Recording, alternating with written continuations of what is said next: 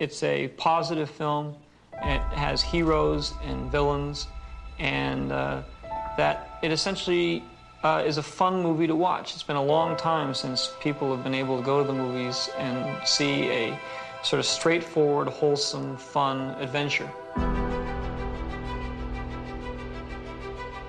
Well, it's a fantasy. It's not science fiction so much as it is space fantasy. And it's about people. It's about fine it's finally about people and not finally about science. The story, when you actually put it into words, is only so much nonsense to hang a great visual experience onto. It's the stuff that fairy tales are made of. Sort of boiling down religion into a very basic concept. Uh, the fact that there is some deity or some power or some force that sort of controls our destiny uh, works for good and also works for evil marvelous, healthy innocence. Great pace, wonderful to look at, full of guts, nothing unpleasant. I mean, people go bang bang and people fall over and are dead, but, you know, no horrors. A sort of wonderful freshness about it, a kind of like a wonderful fresh air. It's got whatever you want it to be. It's a it's pure entertainment. It's like a roller coaster ride, and it can be interpreted as long as you enjoy it, which is the intention.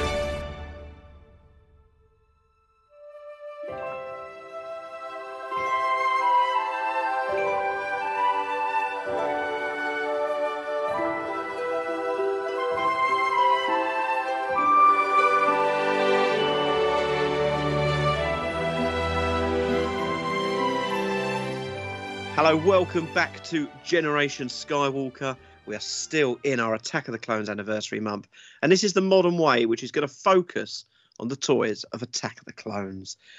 And when we put the show notes up for this, the boys were scrabbling to be on this one. So uh, I've got Jez, who's um, I think nearly completed all the toy runs since we started this month. Good evening, Jez. Good evening, Stu. Good evening, everyone.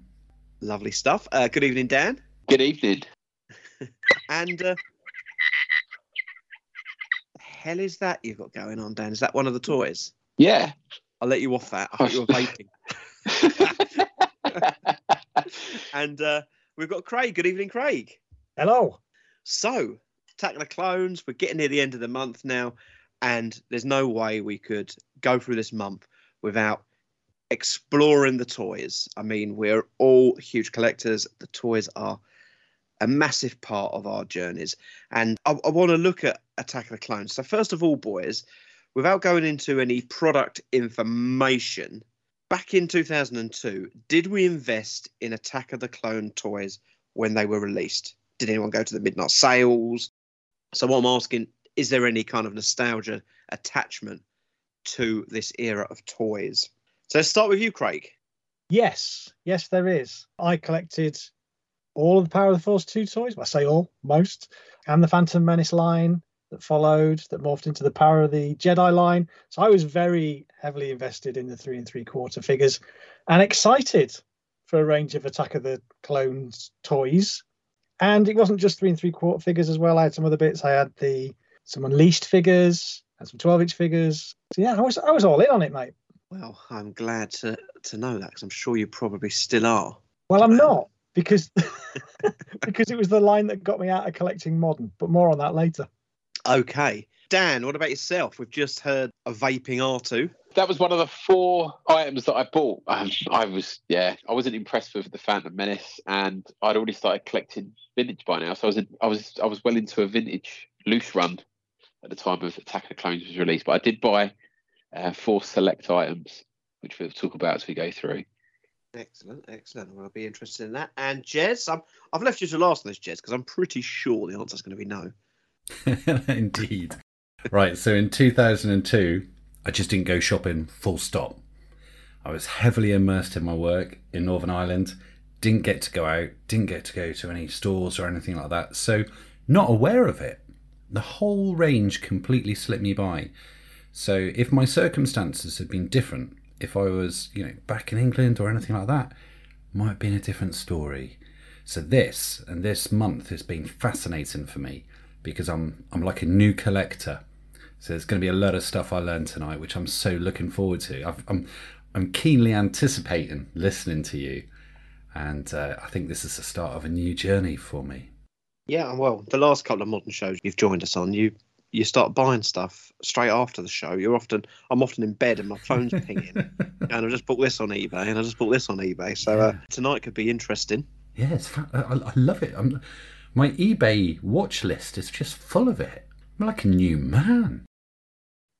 So, so this line is the line that kind of well, not so much the line. It was the film kind of pushed me back out of Star Wars because I I was disappointed by the film. I had bought loads of Power of the Force two. I too had bought the Power of the Jedi. I, I'd bought the.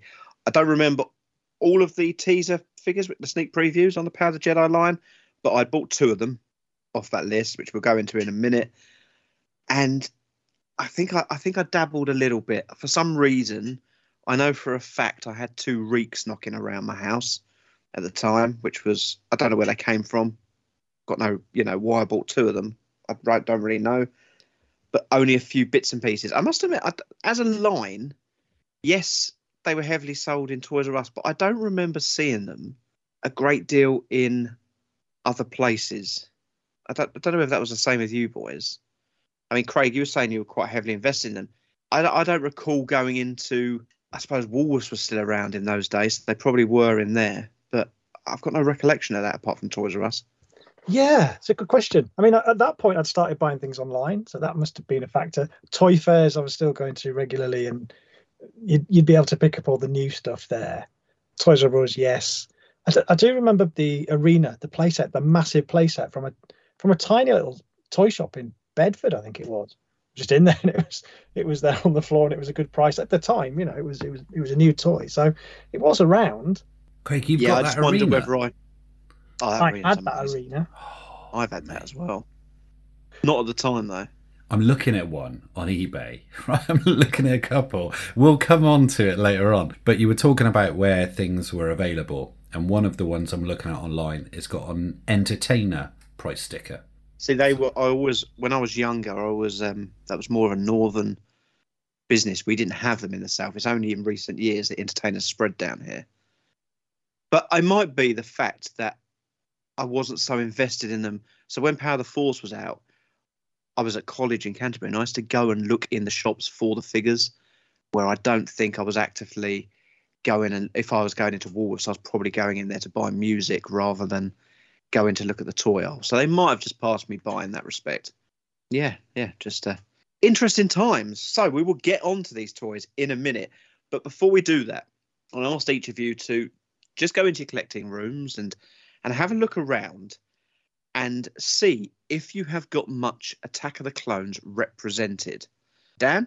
Zilch. I've got nothing. The only bits I've got is in Harrison's bedroom, so toys that he's inherited from me. So I've just been up to his bedroom and pulled a couple of old figures out, out there that I let him open up a little while back. Yeah, nothing in my collecting room myself though. Okay. Jez? No, but this is going to change. You look around my house, and the only thing you could say loosely associated would be the reek, which is coming from my 17 year old son's bedroom. Um, that's the only thing slightly related. I have nothing, but actually, by the time this is released, I've probably got a whole room full. Love it. I do like that. Now, Craig, I know you have definitely got some sort of representation because you have got your Skywalker saga shelf. I do. When uh, when I sold the bulk of my modern collection, I didn't have the heart to part with every single item, and I kept back key characters. So the Skywalker family, Yoda and the Emperor, and Obi Wan, because I thought one day it would make a nice shelf. And some years later, I made the shelf. So I do have probably about ten figures that represent those key characters from Attack of the Clones in a couple of different outfit changes. I haven't got every single variation that they did, but there's enough there to help tell the story in the little kind of action figure timeline. So what else I've got? I've just I've just pulled it off the shelf. It's an unofficial. What do they call those little Russian dolls?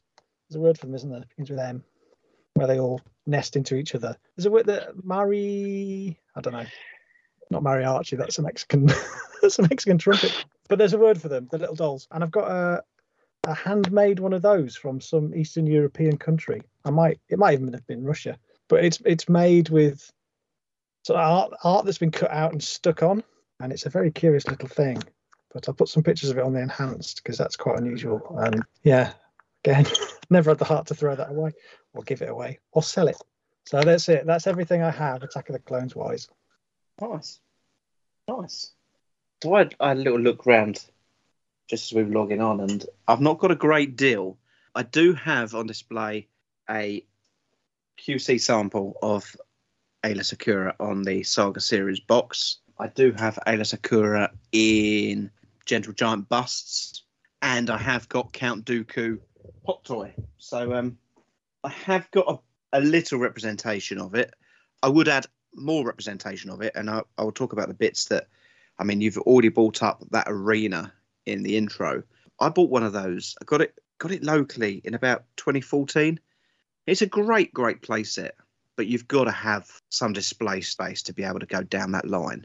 But we'll get onto that shortly. But that does tempt me, but it might just be tempting me because we're talking Attack of the Clones this month and it's been full on this month and appreciation of the film has probably improved a little bit compared to what it was, but, we'll see. So a little bit of representation for myself and Craig. I think Jez is delving back into it and uh, Dan's turned his back on it, like he's turned his back on Star Wars. Mister OT, Mister I'm the biggie, not kind of acknowledging the rest of the wider world. It's I've uh, got a Temuera Morrison autograph. That's something I've got. I forgot to mention that. That's that's one thing I've got in here. There you go. Autograph. The name yeah, I I've probably got a few of them on in my drawer for for Attack of the Clones. To be fair, Okay, Oh, yeah, I got a photograph of me with Danny Logan when we were really drunk in a bar in Essen. that was a good night, but it's a good story for another time. the name of the Russian doll is a Matryoshka doll. oh Oh, yeah, I'm surprised no one got that. Yeah, we are an educational podcast, and an entertainment. podcast. It's a bit like El Mariachi or whatever you thought. Yeah, well, yeah, that was, that was in my head, but yeah, mat, matri, Matryoshka. Well, brilliant. Let's let's delve into these toys then. We are going to have a look at the toys that came from Attack of the Clones. There's too many for us to cover everything, but we will go through sections. We're mainly looking at three and three quarter inch. We might dabble, like we do on the modern way, into a couple of other lines, but generally, this is about three and three quarter inch figures tonight. So, first of all, we had the sneak previews. These gave us four new characters from this movie, a bit like we had with with Phantom Menace. You, we had the Mace Windu sneak preview come in that little box, and other things being leaked just before the film. But Power of the Jedi, Craig, can you before we go into this just give us a brief overview of what the Power of the Jedi was? So, Power of the Jedi was the three and three quarter toy line that followed on from the episode one red cards.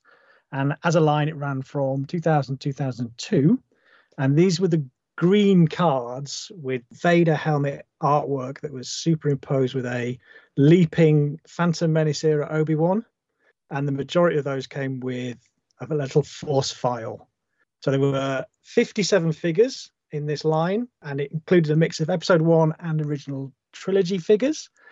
And by and large, there were some really, really good figures in there. But as a collection, it included the first signs of some of the frustrations that that were to come. So alongside some brilliant new sculpts for characters like Boshek from the Cantina, we were starting to get things like young Anakin with a spanner marketed and marketed as Anakin mechanic and yet another battle droid with some bright plastic boomer damage.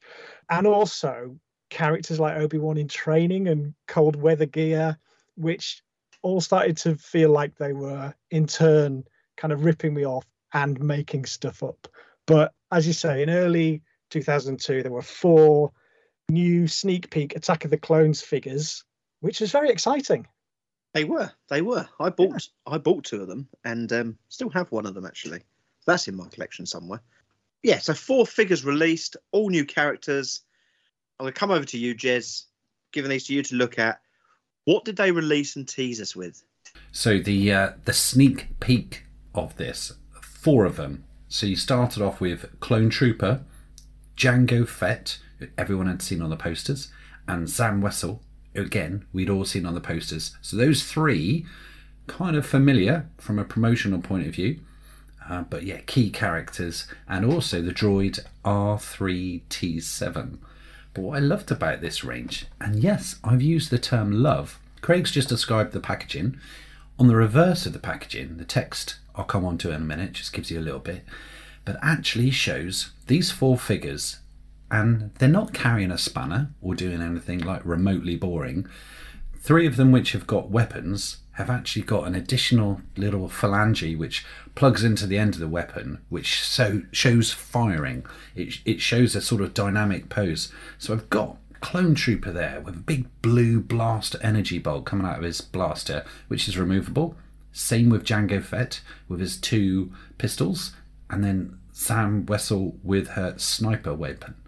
Again, really, really good. And the droid R3T7 has clearly been electrocuted or something or other because he's got blue. It actually refers to it as lightning around it, but it's it's definitely looking like it's having a bit of a short circuit.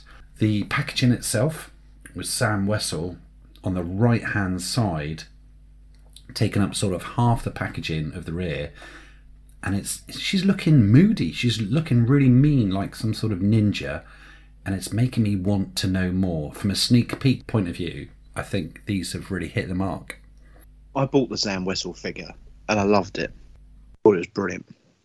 Don't know who else bought it, but something intriguing about her when you saw this.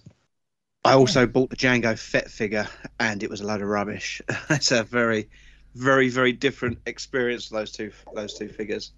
The Jango Fett is doing sort of lunges, isn't he, to the left? And uh, yeah, there's a lot going on there, but people were uber keen to get it. But the whole Zam Wesell thing, really, really good. Yeah. Obviously didn't see them, but looking at them now, yeah, they're, they're very good. The interesting one with the clone is the clone trooper has got sort of dirty sand, splat, uh, sand splatter on his lower half. Um, and obviously, of, of the gazillions of clones which were released, this was the very first one. These came out around about $5.99. But yeah, dirty and sandy, splattered lower half of the clone trooper, not perfectly clean. The droid R3T7. Remind me what scene he's in. I've just sat and uh, we did a we did a watching last week, and I've sat and edited it for several Yeah. hours. I was going to say, I think he's in the uh, the bar scene somewhere around there. I might be wrong in the end. Yeah. Apparently, he's in Coruscant somewhere. So, Being uh, electrocuted. Yeah. You'd, you'd think we'd remember. Yeah, strange one that as a sneak preview because you know they're they're sneaking main characters there, and then you've got this random droid who, if you're buying all of them, you're thinking, "Ah, this droid must be really integral to this story," and none of us know where it's placed. Sorry. Someone who will know that that information is Dan because uh, I asked him to have a little look at what he thinks these figures look like. I did say to you, Dan. I mean, the Phantom Menace figures are terrific sculpts. As a, as a loose range of figures, they are brilliant. How do these figures match up to to the, even those three years previous? But you already you already stole my thunder with the Jango Fett, so that's the one I bought, and I've got it in my hand now. It's it's terrible. I mean, from, I think from the waist down, sorry, from the waist up is pretty good, but the the lower half, the way he's Jez already described it as lunging, it's not a great figure. I think the head sculpt's good, and he's got his T visor goes down, and or he's, he's the sensor scope, whatever you call it, on his on top of his head moves around, which was something we hadn't seen before. After we've had Boba Fett, and it was just like a, a static piece of plastic on his head. So they they did go to some effort, but yeah, it's not a great figure. Doesn't hold the, the guns that came with it are all bendy. So I don't know if you've seen any any photos online of that. That the, the figures aren't great. He doesn't hold them well. Wasn't a great figure. I read about the Zam Wesell as well. I know you've given it lots of praise there, there, Stu, but I'd read the same thing that it couldn't hold the sniper rifle. And all the photos I've seen, people have got the sniper rifle lent up against it. I think it looks it, out of the four figures, it probably it probably looks the nicest. The clone has the distinction of being the first clone, considering they've released. I don't know, it's got to be getting off for two two hundred plus clones now, so it had the distinction of being the first ever clone. And I think that gets well from, the reviews I've read on it, it it's, it's pretty well thought of. Although obviously they got better and their articulation got better as they went on with. And I think the the R two figures, I know they've got R three, and he's a bit of a, a mystery what where he is in the film, but I think they've they've nailed on the R twos by this stage, considering where they were in vintage. I think they're quite good representations of the of the character. So yeah, a bit of a, it was a bit of a mixed bag. I think is the is my opinion on that lot, Stu. I must admit, with the Zam, when I just when I was proto, I've I've never had a loose one in hand. At that point in my life, I would have kept that on the card. Yeah, but even on the card, you could see Jango Fett was an absolute um, mess. That's why I bought it, Stu. To be honest with you. yeah. Okay, so Attack of the Clones, it didn't have its own toy line. You, you'll probably say, well, it, it did have a toy line, but in actual toy line, which was movie specific, we've had it on all three OT films. The Phantom Menace had it with the red and black packaging with Maul, but this line was the um, the Saga series line, and although the majority of them were Attack of the Clones, it wasn't just restricted to Attack of the Clones characters. We saw characters from right across the previous movies. So, why is this the case? Now, we've probably spoken about this before. The Phantom Menace toys, they did sell well before the release of the movie. The shops were stocked to the rafters. Now, we were talking, did we ever see these in the shops? Toys R Us used to have a massive aisle full of it. The, the the bit as you walked in used to be chocker with Phantom Menace stuff. I'm sure we've all seen the displays. There's still photos knocking around of that. They they were everywhere. And we've seen the Midnight Madness photos. People with trolleys and trolleys loads of these toys just stocked up. I know Mark off our podcast went there and did a trolley load of this toy. But it kind of petered out and the film failed to inspire the fans. The toys didn't sell as well as expected, and shops were left with countless stock, hence why there is so many mint versions of the toys going around today. So, in my opinion, that is why Hasbro went with a generic toy line. But let's discuss that. I mean, has anyone got any different? I mean, there's no rhyme, that there's no explanation of this online. I've googled it. I've looked everywhere. So, what other explanations could they could it be? Well, they, would kind of done it with Power of the Jedi, hadn't they? Yeah, yeah, Power of the Force too as well. I mean, they weren't. There was no film to tie in with those, was there? No, this pa- was Power of the Jedi. It it spanned the prequels and yeah. The so there was a precedent precedent for that. Maybe it worked for them. I mean, they were touching touching on figures even in this line, the Saga series line, that we hadn't seen. I mean, I can remember I, I always butcher his name, but Jasper is it the yeah. Cantina uh, alien characters like that who you know at that point with the power of the Jedi line slowly starting to die, you wouldn't have got those kind of figures at that point. No, and it's it's a shame they didn't do a Attack of the Clones specific line. I would have I would have liked that at the time. Yeah, yeah, yeah. But I, I'm I'm pretty sure it's down to the hit they took with Phantom Menace. I mean, those toys were sitting in those shelves for a long, long time, weren't they? I think um, you know they they wanted to keep you know not just limit themselves to Attack of the Clones. And you could tell they could have just had two packaging types. They could have had Power of the Jedi two and then Attack of the Clones separate. But it just feels like they started the line with Attack of the Clones for ever many figures, and then started bringing in the others after that. And they just wanted to keep it kind of generic across the whole piece rather than switching it up every five minutes. They did return to Film Pacific with uh, Revenge of the Sith, didn't they? Yeah. So, you know, it is it is this little hit in the middle of of the two films, but yeah. Well, let's talk about the Star Wars Saga series then, because that was the line that we got at this point. and like we just said, wasn't a specific film line, but they did release 113 Attack of the Clone figures on this card. Star Wars. All new action figures keep on coming. Anakin slashes in on his speeder bike.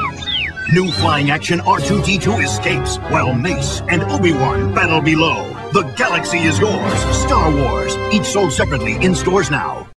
But we have to start with the card design. Now, I have got some here. I, I bought a little box set of stuff so I could look at this packaging because I no longer have some. And then I found Aayla Secura on my shelf moments ago, so I didn't need to go and buy all this. But hey, Craig, designer, can you describe the cards and give me a designer's take on it? Yeah. So in preparing this, I thought it'd be useful to just look at a bit of context to see if that might give us some clues as to the creative decisions that were made uh, in putting this stuff together. So, obviously, the original vintage figures were predominantly black and they had little color pops on them and, and photographs of characters, but you know, black uh, essentially. Power of the Force 2, again, largely black, but these had bursts of color. So, you had uh, an orangey red and a green and a purple for Shadows of the Empire episode one was very black and red, and Power of the Jedi used green. So all those colours, arguably Star Wars colours, black of space, the glowing red and green of lightsabers, and the striking black and red of Darth Maul's face, particularly for the episode one range. What the Saga series did was it adopted the third main colour from the lightsaber palette, which is blue, but not in a lightsabery context. So, and also rather than the deep blues that some of the Micro Machines toys, I don't know if you remember those, had used for episode one, which were quite striking, quite rich, these cards adopted a kind of mid blue star field that were accompanied by a gold 3D effect Star Wars logo and a border and a little insert of Luke's dismembered hands holding a lightsaber with a white blade. So I'm trying to paint a picture.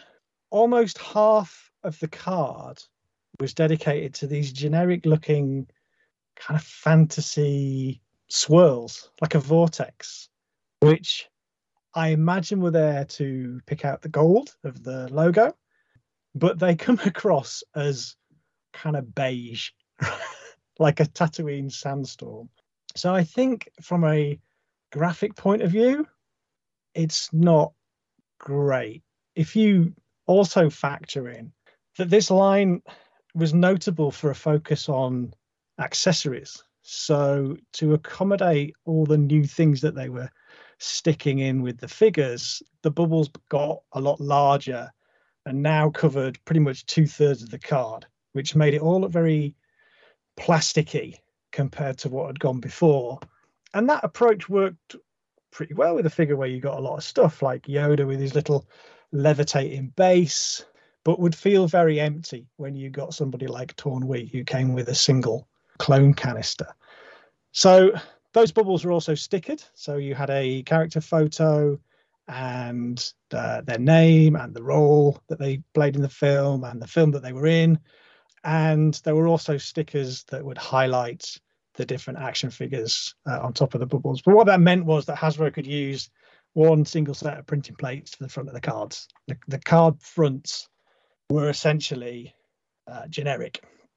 However, some characters came with little card inserts that sat be, sat behind the clear tray that all the the figure and the uh, accessories sat in, and they were there to suggest the movie scenes that the characters were actually uh, relating to but they were all again all treated to have these blue hues or they were knocked back. The contrast wasn't very great.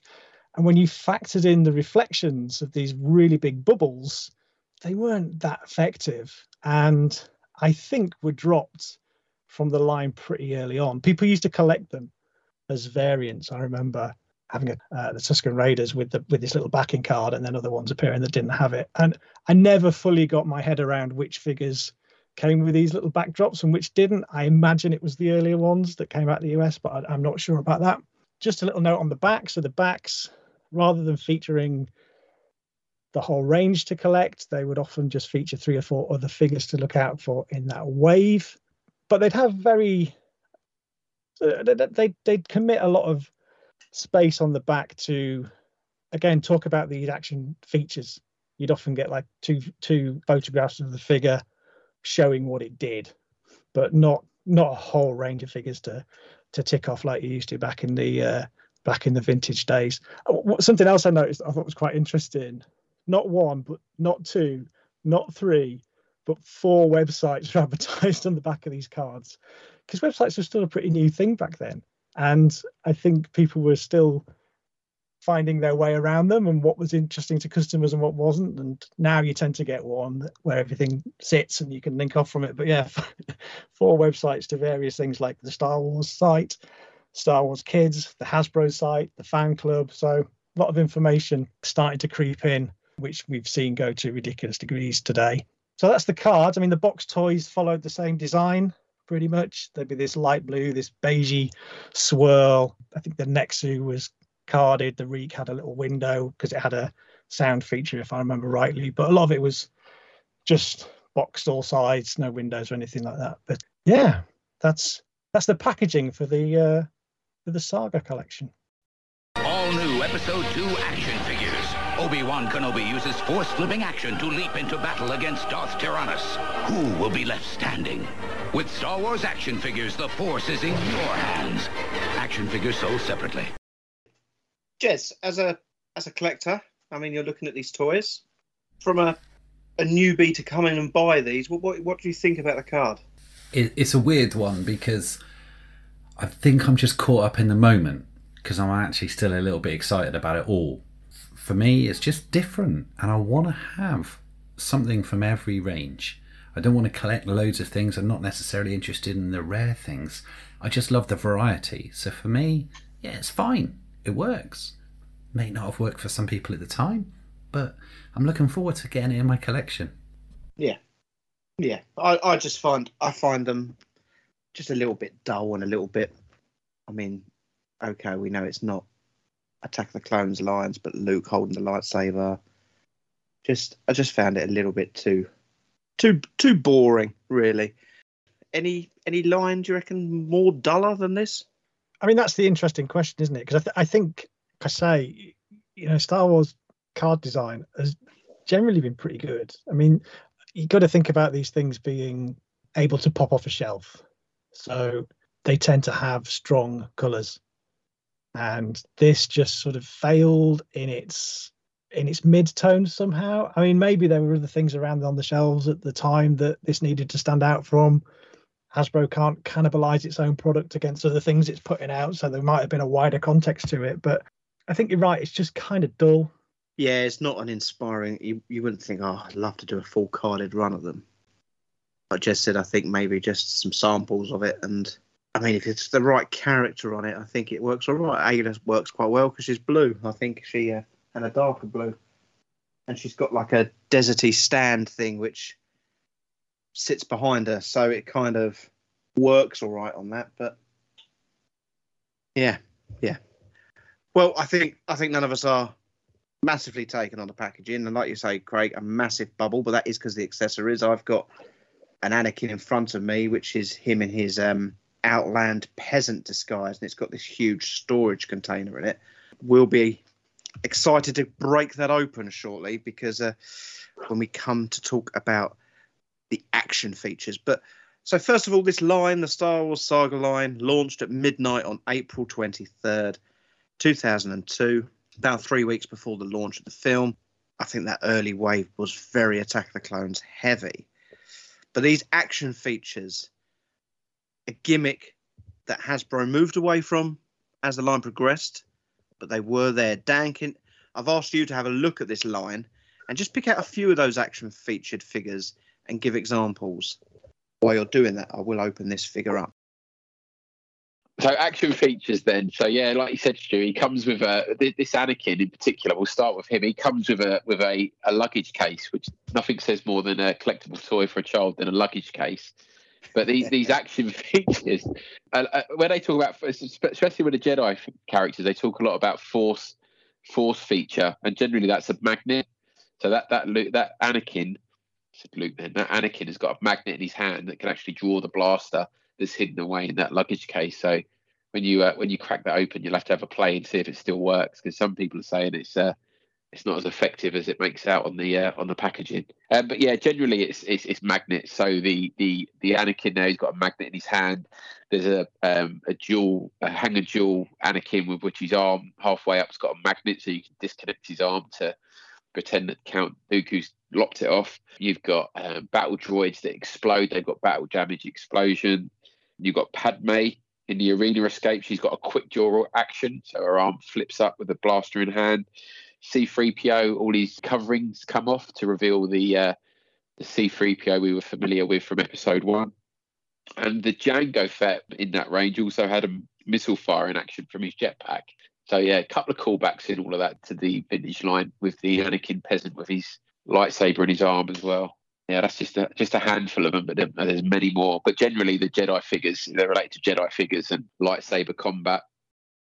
All new Episode 2 action figures give you the power of the Jedi. Jango Fett in his Slave One launches a sneak attack. Your Jedi starfighter blasts from flight to fight mode and fires, but Jango escapes. As Obi-Wan Kenobi used force-flipping action to leap into battle, but Darth Tyrannus is no pushover. Jango Fett takes out Mace Windu. You can use the Force to summon a lightsaber into Obi-Wan's hand. Missile deflected. When the massive Reek charges in with its stomping attack, Anakin strikes back with dual lightsabers. With Star Wars Episode 2 action figures, the Force is in your hands. A galaxy of beasts, vehicles, and action figures, each sold separately. Right, I've just opened it, Dan. Okay, and Yeah. uh, Craig, I've videoed me opening this figure so we could try out this little thing. If people are, are watching along, please excuse the mess in the background. so this figure, you just talked about the sliding lightsaber. Um, nice little touch, good length lightsaber. That works a treat for me. So this magnetic thing is his other hand, isn't it? So you're meant to put this this weapon into the box, and he's meant to be able to use the force. Let's see. Um, well, it moves it around the box, but it doesn't get it out the box. Hmm. Oh, I've managed to get it to stick to the box. okay. I've got it. I've got him in his hand. Okay. Um, his cape's now kind of half over his head, but we have we've managed to get it in his hand using the force. I think he just needs to practice using the force a bit more. but, uh, yeah, we have managed to do it. But yeah, there you go. Not not the greatest uh, the greatest thing, but fun all the same. They've tried. So. One of the other ones I got was when back in the day I got the Darth Tyrannus, the Force flip. So it's uh, it's a representation of Christopher Lee crouching down on a on a small plastic base, and you you catapult him into the air, and it's a circular a circular base at the other end, and he's meant to land on his two magnetic feet on this magnetized pad, which nine times out of ten he, he landed on his arse. But there you go, that's uh, magnetized toy technology for you. Probably why they don't do it anymore. I know we said they moved away from from this, but they did return, didn't they, to action features in the Revenge of the Sith line? But was it more fighting, just just dueling figures more than anything else? So I think he squeezed Obi Wan's legs together and he shook his lightsaber about in his hand. Wasn't anything as sophisticated as using magnets. No, no, definitely an interesting concept for sure. It's um, yeah, shouldn't have opened this toy up. I think I'm going to spend the rest of the night playing. Dan, what was what did you say your favourite was? The Force Flip, yeah, Yeah, yeah, yeah. I'd agree with you. Jez Craig, I mean, these action feature figures, do they work for you? Do they excite you? Correct me if I'm wrong, right? But I seem to remember that the Anakin with the magnetic arm that that breaks off was a spoiler. I, I remember seeing that, like whether it was advertised somewhere or possibly on it was in. It, it was on the Force.net. Well, I, I say I saw it on the Force.net, and it was a load of photographs that came out for some, supposedly from some factory in China or Hong Kong. There was a big hoo ha over it because it had the name Darth Tyrannus on it. That was meant to be a big spoiler for the film rather than Count Dooku. And yeah, the Anakin with his arm, magnetized arm. I remember Yeah. at the time that was that was quite a big thing. I remember seeing it with not in the context of a website or anything, but just seeing someone and go, "Oh, well, he loses his arm then." like Qui Gon's funeral on the back of the uh, episode one soundtrack. To be fair, if you went and bought the art Star Wars, the whole script was in the back of it for two months before the film came out. And the other thing of note is that the C3PO with the coverings was from a cut scene. So it made no sense. Yeah, absolutely. Yeah, interesting. Interesting line. Like it. I am. Sorry, I've, I just got a few of them open. I know we're about to get onto the line, but that Amidala, with, she's so broad with this tiny waist. I just, they've all got. Do you know what? Even this Anakin figure I've just opened, even he's got a bit of a lungy stance. They're probably having to balance them a little bit because there's so much packed into their torsos. Didn't was the Amidala she, like you pulled her arm back and and a, a blaster arm went up with a massive cannon in her hand. It's called a quick draw. Quick, Quick draw. draw. Yeah. That's what I was searching for. Yeah. But Yoda on his little levitating base was good, I thought, because he spun round, didn't he? So he, he sat with a little rod up his backside on a, I don't know what that is, a bit of scenery, and then you'd twist the scenery and he'd levitate up. Yeah, I do have that one here, but don't want to be opening figures all night. When I can get two ninety nine for them on eBay. Right. Okay. So during the Saga series release, we haven't talked about how long it ran. Was it 2002 to 2004? That's ringing a bell. I don't think I've put that in the notes. They released figures from all the movies, and some real highlights actually came from other films.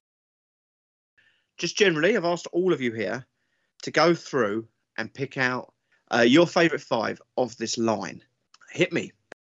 So I really liked the female Tusken and the child. I thought that was a nice little two pack, and I also thought the design was great. And I'm surprised they didn't they didn't spin out the Tuskens in a similar way in Book of Boba Fett. They all kind of stuck to having the eye tubes and the, the kind of tusks and the horns and things, whereas clearly the Tusken culture didn't solely rely on that as is evidenced by these two figures. So I quite like those. Dexter Jettster, I thought was a great figure and a lot of plastic for your money. And I and I'm, I've mentioned this before, but it was the the Super Battle Droid builder that came as a frame. So we mentioned this on the last vintage show, I think, when we were talking about the Droid Factory. But this was a this was a deluxe figure that came, and it was effectively the frame of a Super Battle Droid. It came with um, a tub of metallicized Play-Doh and a press, and you would to recreate Dan's favorite scene in the movie where they're making droids, sophisticated droids in a termite's nest. You could recreate that moment and, and physically mold these figures. And I just thought that was such a lovely feature to have on an action figure. I would have loved that as a kid. Other ones of note, and I think this was a bit later on. I don't know, is it still classed as Saga? But the droid that served in the diner Oh yes, she's she's in this range. Yeah, definitely. She's later on, isn't she, where they changed the design and the, the type went down the side. yeah, what is? WA7. WA7. She's great. And my general point was that all the Obi Wan head sculpts are really rather rubbish. I don't know what they were doing. They really struggled with his beard and mullet. Interesting, yeah. Um, Jez, I'm going to come to you for your five next. I don't know whether you've just got Attack of the Clones, but I'm pretty sure you would have been.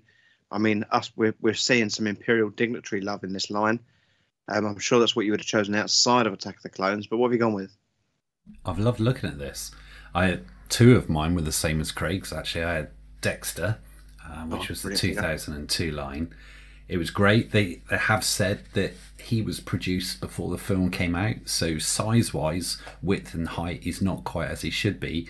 But detailing with regards to his pants sagging down at the back and tattoo and stuff, I think that is a great character. I also like the waitress. Came out in the following year, 2003 release. That was really good. WA7 comes on a nice little plinth, nice little platform with a spinning wheel. So nice little attention to detail. I love seeing the, the Two. I always associate Nikto with being a baddie from just being a Return of the Jedi dude. And uh, no, Two Jedi Knight. Thought that was great. It's like, okay, yeah, world building. And you can have goodies and baddies. Brilliant. Uh, Luminara, who who doesn't love a little bit of Luminara? I thought that was really really nice figure. Great little stance, but what you get with this is as well as the lightsaber, you get a sort of blast bolt coming off the lightsaber, like deflected energy, which was great. But I think my favourite, mm, apart from the death sticks, dude, no, my favourite is Zam Wesell. It's a different one, this one. So this one came out in 2002 line, Zam Wesell with mask. So Changeling, you see her as she is, and then you see her as the Changeling, and it's also got a quick draw, sort of draw uh, motion on that figure, which I think is brilliant. Really, really clever. So it worked for me, that one. I liked it a lot. Yeah, choices there. Luminara is is a great, great uh, visual character. That's a great shout. Dan, I'm going to go with a couple of Jedi. So I think Kit Fisto and Plo Koon um, were two that I liked a lot. I do like that super battle droid with the exploding body. I think that's that's got loads of play value. That one, if you're if you're recreating that that, that scene in the arena. I think I've got to go with that, that Darth Tyrannus again, I can't get away from the Force flip. That's a great figure. And the R2D2, because I don't think there's too many figures out there that have got sound effects. I think it's great. They, you know, back then you kind of took it for granted, but when you look at what you get today, the fact they went to the trouble of making R2D2 make R2D2 sounds, I think is to be applauded. yeah, So that's I thought you might have chosen Watto with his hat. But, um, Chuck Chuck. Did they do a figure of him then? I'm looking at the a poster. yeah, yeah, there. yeah. He came on a stand, didn't he? Oh, I missed that one. But you weren't tempted by the young Jedi Padawans with their funny helmets on their heads. No, you were obviously. Yeah, yeah. I think they're quite quite a nice little set. If you got all three of them, you could make a nice little diorama. I mean, they did a good range of figures. They just got buried in the fact that there was so many other figures from different ranges being released amongst them. I think you're I think you're right actually. I, I think as a line, take take away the main characters, but I think there's some brilliant some brilliant droid figures here. And I think as a the Outlander Club, I think they made a good stab at quite a few of the characters. I mean, you've got Ahmed Best who played Jar Jar. His character is made without his helmet on, so he's got a figure of that. But there's quite a few from the Outlander Club. You could make quite a nice nice little scene. And I think, well, Craig's obviously going to be putting together a Dexter's Diner little um, diorama. Sounds that way, doesn't it? Mm, I think it would look quite nice if you could if you could get it looking like you know that kind of 1970s diner feel with it. I think I think there's. I mean, you might need to make a custom of the female waitress. I'm not sure she's been made, but Miami. yeah, I think there's definitely something in that. I, I have Um, to ask a question now because I'm so super impressed with this range. I love it more than I dislike a couple of specific figures. But how were these sold? Because you said, yeah, they were in Toys R Us and stuff. But Toys R Us couldn't possibly have had that many pegs for that many figures. Yes, were you going to Toys R Us in 2002? there was a whole Star Wars aisle. It wasn't like you had a couple like you've got now, a couple of you know, area like section. It was a whole aisle, was just pure Really? Star Wars. It was a different time, wasn't it? So you would have had you would have had a peg for every one of these figures. But they they're, they're they're staggered over three years, aren't they? So you probably would have found that Most those early ranges are. Yeah. I mean, I've got a funny feeling if you open up that link I sent, I think you'll find that a lot of them, there's a lot of Toy Story actually exclusives in there. There often was at this stage. For me, this is where it got hard to collect. For, and that was one of the big reasons. You did start to get these figures that were only specific to stores in the States and they didn't really come over here unless they were on the secondary market and they obviously came at a premium. And repaints and repacks and head resculpts and things just around this time really started to make it a difficult field to navigate. You'd be looking at stuff going, I think I've got this. you know, it's it, happens all the time now, but th- this this line was where it really came to prominence, and I just like I can't I can't keep up. I'm not buying that again just because it's on a different card, and I'll never get that because it's thirty quid and I never find it. You know, so it was the start of this wave. I was all over by the time, you know, three years later when it was wrapping up, or two years later, uh, I, I was I was done. I gave up. 21 Toys R Us exclusives in that line. So it's an awful lot. I tell you something, I mean, I never really looked at those. The Geonosian War Room, there's two three packs, so Yeah, six yeah. figures, just to just to create that that room with characters who, okay, Poggle was in there, but and Nute Gunray, but some of those are proper background characters who are just just there. Background characters. A Vida? No one's mentioned her yet. So you know we've got the Death Sticks guy as you go in. Elan Sleaze-Bagano, I think his name was. Elan Sleazebaggano is a Death Sticks guy. As you walk in, and Obi Wan's like checking out people and stuff like that. As you walk into that bar, as he's looking for the changeling, you walk past a lady who looks like she's wearing some sort of she's a Twi'lek who's wearing some sort of Twi'lek onesie type thing, and uh, she's got her own figure, utter background character. And also in this, you know, they've got all the tiny little background characters from Jabba's palace. This is insane. No wonder people can lose track of what they've got and, and whatnot. Is she a repaint of the one that was in the in Watto's box? Yes. Yeah, she definitely is. Yeah. Because she's I got beg your pardon. there was a There was a scene. there was a three pack called Watto's Box with the Phantom Menace, Oh right, okay. and she's definitely the definitely in that. um That was the three pack that had Graxel what you it in it, wasn't it? That's right. Yeah. Yeah. Yeah, you said about the the three packs just now. The fact that there was two three packs, but they both each came with half a table, and the idea being is you put those two halves together, had a full circular table with all six of the dudes around it. Very clever. I'm really enjoying this range. I mean, well, we're best to come on to it in a minute. With I think you're going to be looking at the battle arena, Jez, but there is so much potential for a fantastic diorama with that at the base. I'm trying to think of that toy whether you could, get, well, the war room was big enough to get all the characters in it.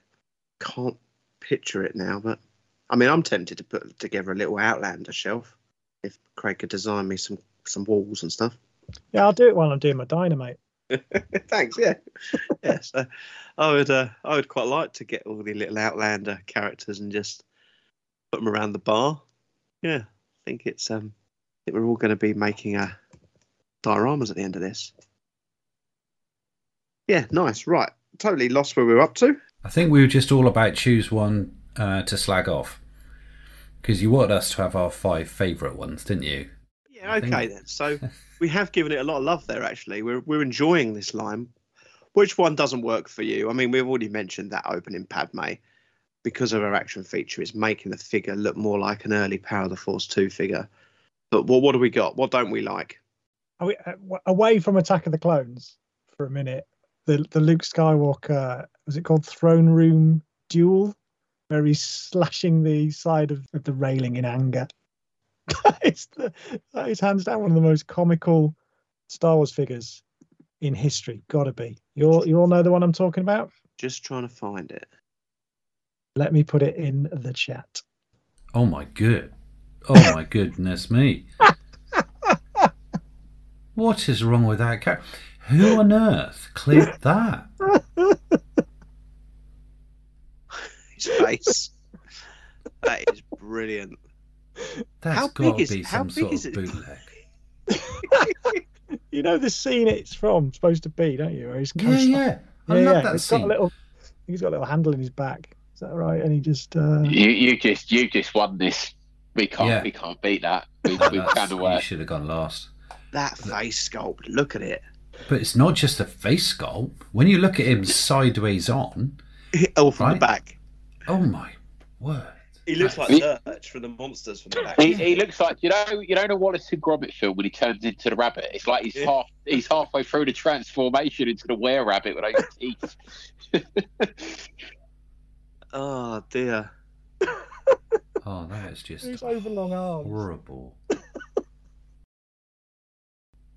I think that beats the uh, the, the, the dancing Han Solo, doesn't it, Jez? Yeah, it it really does. Because he just looked aged, and yeah, we're not going to go into it. But th- this just looks oh, it's shocking.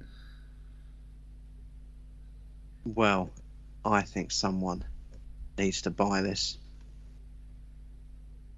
Oh my god, the hands and those forearms. So the hands magnetic for the saber, but There's a, there's a variant to go after. Apparently, the first release had the glove painted on the left hand, which is the wrong side. The second release was corrected, and the glove was painted on the right hand. So there's a there's a there's a run of two to go after.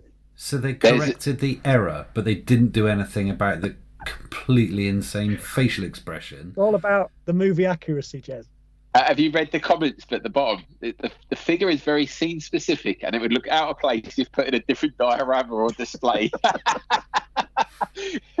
Luke's left hand has a magnet in it, which helps to keep the, the lightsaber hilt in place better, or at least they got something right.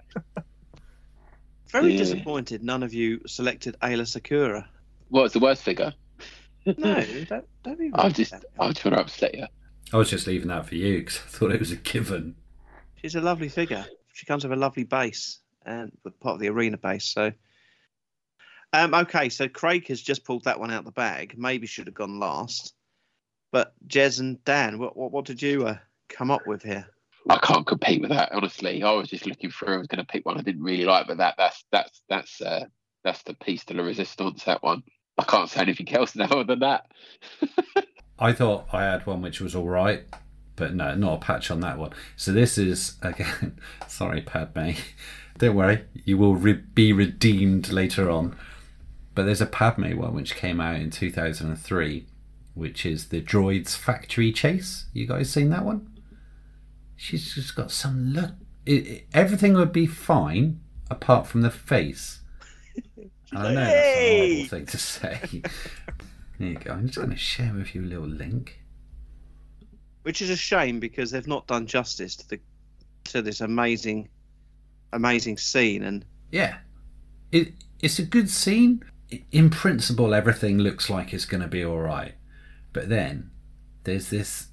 I don't know if it's like when I'm looking at the image of her, sort of yelling. It's like someone's having a go at me. Like I'm a doorman in a nightclub, and she's trying to convince me to let her in when she's already half cut. And she's just got some sort of horrible snarl about her and i'm just like love you're not coming in. And it's just just just a bit wrong really. It's not a face which i think uh, the figures i'm used to have got fairly neutral faces i think it's easy to say right? This is not a neutral face. It's not luke skywalker that we've just seen but again, when it comes down to it, apparently there's issues. The blaster only fits very loosely in her hands. Despite 12 points of articulation and adjustable knees and boots, the figure doesn't stand very well by itself and it doesn't fit very well onto the Droid Factory base. So, must try harder with this figure. But it, guys, have a little look at that. Why have they chosen that face? I think they, they did do this a few times, didn't they? Tried to make them expressive. Hmm. And at that scale, it's it, it doesn't work. Wasn't there a, a Qui Gon where he was launching at Maul and he had a shouty mouth as well? I seem to remember. Well, like like the point was made on that last one, they're too scene specific. yeah, I mean, generally as a line, the more I look down it, the more I think actually there's some good figures in there. Yeah, definitely. And it's telling me more about the film as well. His characters in there, which I, I recognise, but didn't know their name, didn't know this, that, and the other. It's good. We haven't even touched on the Kamino. The Kamino figures are quite nice. Lama Su comes with a little clone child. Just put wedding dress Padme in the chat. Ah, it's a beautiful figure, isn't it? Look at the amount of set it comes with, and that was just a regular figure. Like you compare that to you know what's been released now, and people complaining that they're starting to put Boba Fett's in as deluxe figures because there's a backpack with it. That's a huge chunk. I've got that one. It comes with the little bouquet as well. The detail on it's incredible. Yeah, that piece of scenery is lovely, isn't it? Yeah, I would. To be honest with you, Jez, I think maybe just a wedding scene would look really nice on one of your shelves. Yeah. Just her and Anakin. Although Anakin, if I remember rightly, the Secret Ceremony Anakin figure hasn't he got like some raging lightning? He's got the hand. He's got the metal hand. He's got like a lightning thing attached to his. Like there it is, attached to his lightsaber. I don't know by what that, it is. Yeah. Her by that little railing. She needs to have an action feature of giving him the elbow when he gives when he's giving her the ick. yeah. Anyway. I would like to. You should just set maybe not the wedding scene, but get her in the black dress where he's stroking her back. Um, because that's a lovely, it's a lovely, love scene. I've, ju- I've just gone back to that picture of Luke that Craig sent. Yeah, hands down. Not going to see anything worse than that all year. well, I think we've been on this line for quite a while, and let's move off the figures for a minute and bring it back into what we're talking about. So, Jez, there was also an array of vehicles, creatures, accessory sets, but there was one huge and amazing toy We've touched on it several times already. The Geonosis Battle Arena.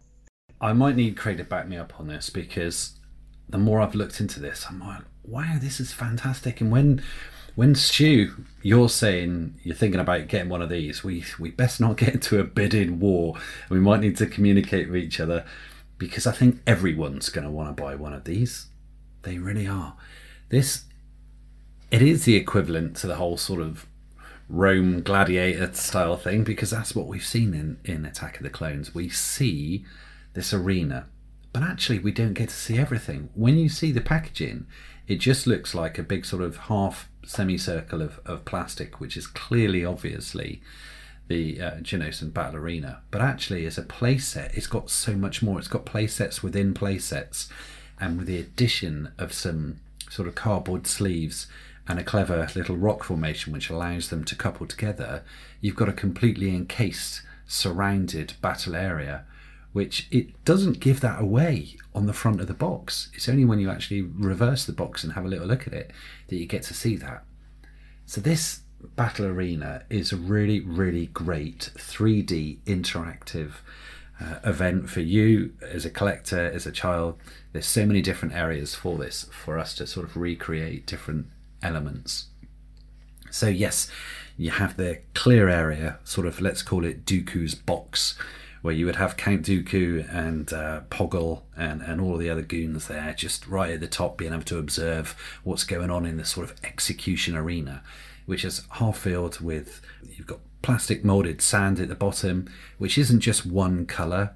There's there's different. There's light, dark sand, clearly sort of carbon carbon scoring there. You, have got leftover parts of, of uh, battles gone in the past, and some sort of droid parts as well, which kind of give it away a little bit. What's just about to happen, uh, but it's all good. And and even on the ground itself, it's got some action uh, bits and pieces. On the left hand side, there's little action gear, which allows you to have two figures with their uh, foot pegs, spin the gear, and they get to spin around like they're in battle. Two Jedi surrounded and uh, battling out against those dastardly Geonosians. And then on the right hand side, there's another feature which is really great. It's a protruding little bit of plastic, which when you move that, the floor components lifts up so you can flip people over as if you're using the force or something or other. So it's on the ground, really, really good. You've got pillars. You know the um, columns, the pillars which our heroes got tied to, comes with two of those, which can break into three different parts. And we've got some great stickers, some great decals on there showing the sort of, you know, thousands of Geonosians up in the sort of ledges watching and, and yelling and, and, screaming. So, so that's all great. The the detail, the intricacy of the moulding is just fantastic. Some really, really good moulding there. But then, as I said, you've got this cardboard sleeve which comes around it and joins. And on the inside of the cardboard sleeve, you get to see more of the battle. You get to see some of the Geonosians with their pulse weapons and stuff, and it really adds to the atmosphere. But on the reverse of that, they've not wasted that opportunity. You've got additional scenes of the wider Geonosian battle outside of the arena. So that's that's just fabulous in its own right. No, that's brilliant. But then you look at the reverse of the main sort of superstructure of this um, arena. And then there's even more elements for you. So it comes with a little droid factory. It comes with an extending bridge. So the scene where you can have Padme falling down, leaving Anakin, or when C3PO falls down after being bumped by R2 before R2 puts on his ridiculous rockets. There's that bridge there. and a really good, really good droid interactive droid factory then on the left hand side, there's a little alcove, sort of little opening, and that's called the sort of secret hangar facility. It's great. As, as I said about the intricacies of some of the moulding, you've even got sort of little Geonosian wall art. And, and what I did note as well is where you've got a big door where you can have your creatures, the Acklay, Reek, and the other one come through. It'll come to me in a minute. Acklay, Reek. God, Reek. Nexu.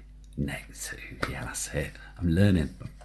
Uh, uh, there's a little countdown sort of traffic light thing which you would have seen as, as, they were in there as they were just about to go off to be executed little buzz and the doors open that's on there so there's some fantastic some fantastic attention to detail It really, really is good. And now two of those are in my watch list on eBay. It's brilliant, isn't it? Yeah, There's I mean, a lot like more to it than I I- thought. Yeah. I had one. It was only a loose one. Didn't have it boxed, and I didn't have it for very long. But it was, it is a wonderful piece. I mean, Craig, you bought it new at the time. Yeah, I bought it new, and I used to buy these things. And if it was a box toy, I would very neatly open it and get it out and put stickers on and set it up and enjoy it for five minutes and often put it back in the box. But this was, this was 2002. My eldest son was two. It's easy to remember. It's one 2000, but it it kicked around in my loft space, which is my collecting area, and they loved it. They loved this toy, and they used to sort of you know mess about with it, particularly in conjunction with the dropship because the dropship again was a great toy and it fired the missiles and you could shoot things over. It crammed a lot in and comes from a time when they were really thinking about how all this stuff went together. So I remember the dropships came with the separate gun turrets. You could buy those separately and click those into the gun. But this, the little bit of Droid Factory was modular, yeah. and you you could buy Deluxe. at least two deluxe ones. So there was what the one with the crane where you could swap the C3PO head for the battle droid head, and the one I mentioned earlier, the one with the press. And I assume the one you've just mentioned with um, with Padme running on a little bit of track, perhaps that that clicked in as well. So that whole droid factory scene was released sort of by stealth, really under the radar. You could you could buy all these bits and and, and fit it together. So oh, very clever and and commendable toy design going on. Brilliant. Brilliant. Craig, did I miss much? I mean, there, there's so much out there. I, I've, I think I've covered most things. I, I know that in America, apparently, it came out at thirty nine ninety nine. One of the stickers I've seen from the entertainer said was sixty, now twenty pounds. So I think the other thing was the column that Padme came with the the action figure that was made to the same spec as the columns that came in this set. And they were they broke apart but they broke about apart in a way that you could build up a taller one i think from memory. You could you could integrate the one that was with padme into this. So having that having that one with her gave you the three although it was much smaller. It's been 20 years mate. Can't quite remember the, the well, there we go, Stu. That's what I think of it, and uh, looks really good. Star Wars begun. The Clone War has. The Geonosis Battle Arena, where you can control all the action. Jedi heroes fight off countless enemies with powerful force action as the arena erupts in chaos. Look! Even the odds with the Republic gunship. Epic battle for the galaxy is in your hands. Star Wars vehicle and playset each sold separately. Figures not included. Some assembly required. As Craig said, that's a lot of lot of plastic. Yeah, twenty-year-old toy now. Quite an iconic scene. If you're if you're thinking of Attack of the Clones, I think that battle arena is it's where the crescendo of the movie is. It's uh yeah, I think it's uh, good, I think it's a good good value in there. Okay, so Craig's just mentioned the drop ship. There was other things. What have we all found? If you all had to pick one other thing from from this toy line, you know, vehicle, creatures, what we go with? Dan, you've been quiet for a bit. Uh, So I've gone with I know it's been mentioned already. It's the Acklay, and I've I've only recently found this out about it. So this Acklay apparently, when you open up its belly, it's got guts in it. Can you see the image I've put up? That purple thing in its belly. Yeah. So that was from a Tauntaun, and they've repainted it purple and they stuck it in the Acklay. But I, I really like the Acklay as a, as a creature design. I think it's great out of the three creatures in there. I think if I picked a ship, I'd go with a drop ship. But if we're talking creatures, I think the Acklay's fantastic. I think it's got 20 points of articulation. Apparently, the legs are a bit fiddly. I think it looks great. I think of, when you think about things like the Rancor and Tauntauns and all the great creatures in Star Wars, I think the Acklay would, would easily rank up there amongst those guys. So I've I've picked that one. Yeah, yeah, good choices. Good choices. Joe, what I used to have one of those Acklays. Never knew that. Never knew it opened up down there. Probably never looked at it properly. Uh, Jez, I saw that guts thing earlier on next to one, but not with it, and I was thinking, I, I can't figure out where that goes. I don't know what that does. I thought it was a dead Geonosian or something. It was meant to be like a crap, a crap Geonosian. He's been like trampled on by the Acklay, but no, it's his, his uh, it's his insides. Very random. Yeah, I want to just mention the two smaller ships, Anakin's Yellow Speeder and Zam Wesell's ship, Nice. for their crash features. And again, this is this is very linked to the era that I had them, and you know they were kicking around when my kids were young, and they were just such great features. So to describe these for people who, who aren't familiar with them, they both had front ends that were made of rubber that were held with frames, so they were supported, but you could crash these um, the front of these ships into the ground as they landed in the underworld of Coruscant, and they would buckle and bits would fly off. You'd have little panels that, that would clip in, and the action of you smashing the, the front end would would release these things, and they would they would fly off. And they were such great toys. They really were.